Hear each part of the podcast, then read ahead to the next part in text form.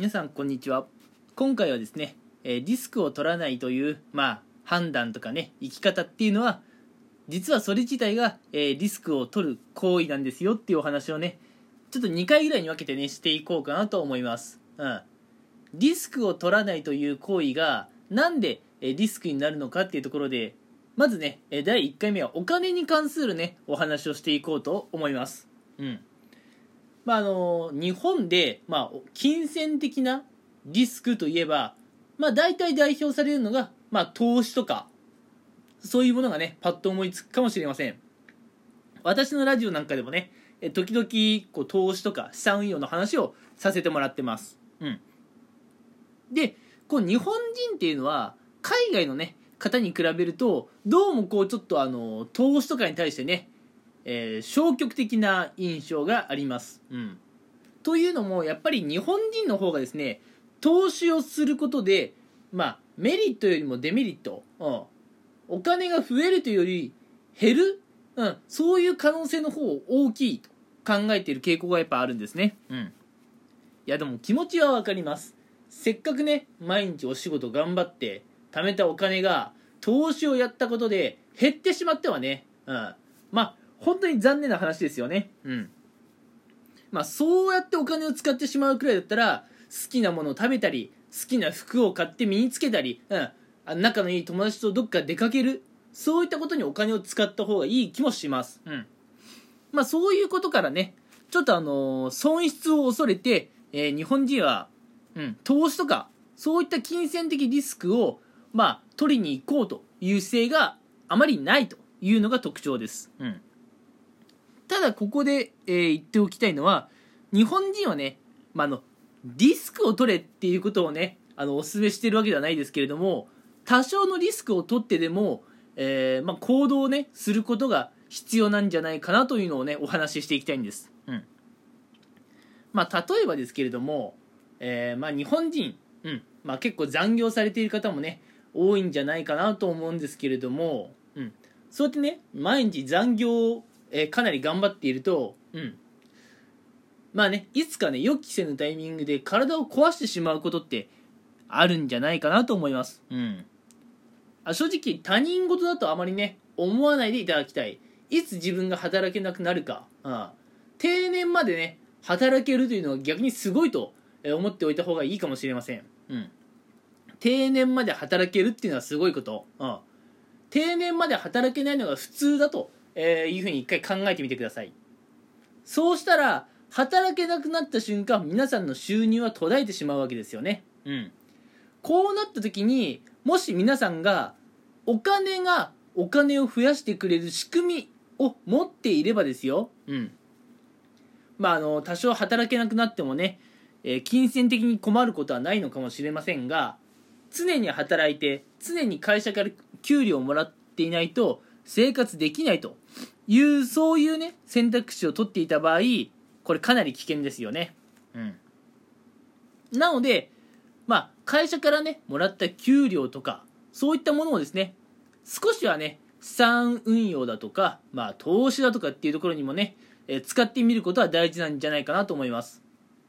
まあいわゆる労働収入だけで自分の人生を生きようと思ったら、うん、自分がね万が一こう働けなくなってしまった瞬間に人生を積み始めます、うん、なのでもちろん投資とか資産運用ははまあリスクはねゼロではないんですけれどもそれでもねしっかり情報収集をしていれば、うん、あのーリターンがね得られることも全然あるので、うん、多少のリスクを取ってでも、うん、しっかり情報収集をして、えー金銭的リスクを取りに行くことはね大事なんじゃないかなと思います、うん、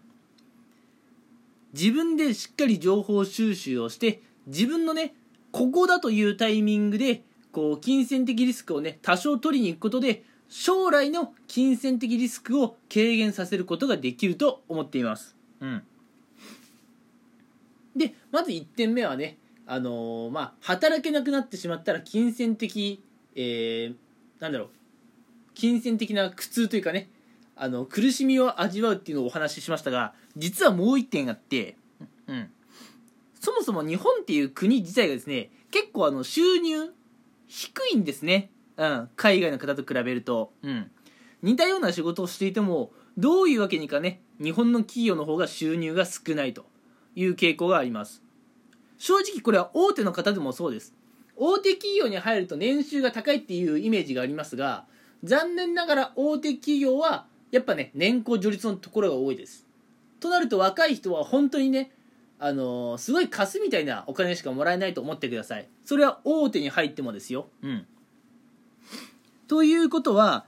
低収入の日本でどんだけ頑張って働いてもさほどえあなたのねお金っていうのは増えないってわけです。だとしたらなんとか得たそのお金をあなたがねあともうちょっと頑張って情報収集をすることに時間を費やしたりして、うん。まあ、適切な情報を得て信頼できる投資先に投資をしてみることでさらに大きなリターンを得るという、ね、そういったアクションをね起こしていく必要があるんじゃないかなと思います、うん、日本という国はそもそも収入が少ないので労働収入だけに頼っているとこれねどんだけ頑張って働いても幸せにはなれないというところです、うん、なのでね、えー多少のリスクを取ってでもこうお金でねお金を増やす資産運用だとか投資だとかそういったところにね挑戦してみる価値はあるんじゃないかなと、えー考えています、うん、もしね今ね金銭的リスクを取るのが怖いと考えている方はですねすぐに始めろとは言いませんが情報収集ぐらいは始めてほしいです、うん、今どういう、まあ、あの投資とかが人気なのかどういう投資は信頼が置けるのか、うん、もしね資産運用とかをするんであれば、うん、何を、うん。何をっていうかねどこで始めてみるのがいいのかとか。そういうねまず情報収集をしてみることは大事です。すぐに始めるとは言いません。投資とか資産運用はねやっぱ自己責任ですからね。うん。なので皆さんのタイミング準備が整った、えーその時に始めてもらいたいんですが情報収集はこの後ラジオを聞き終わった後でもすぐにできます。うんえー株仮想通貨、えーそれからね不動産投資っていうのもあります。うん。いろいろあるのでねぜひね気になったものを一つでも、えー調べてみてもらえたらいいなと思います。うん。こうやって早め早めのうちからね情報収集をして、うん、そしてねもしよければ、まあ、行動もしてみればね、えーいいかなと思います、うん、それがうまくいけばリターンを得ることができます、うん、もちろんね残念なことにお金が減る可能性もありますが、うん、まあそれはね少ない金額から始めていたら多分ね損失もあまり大きくはないはずです、うん、致命傷になる前に多少の失敗を、えー被ってでも、えートライをしてみることは大事かなと思います、うん、特にね日本人は金銭的リスクを取ることを嫌う傾向にあるので、えーまあ、若いうちに失敗をしておいて将来ね、えー自分がが、まあ、働けなくなってくるそういった年齢、うん、まあ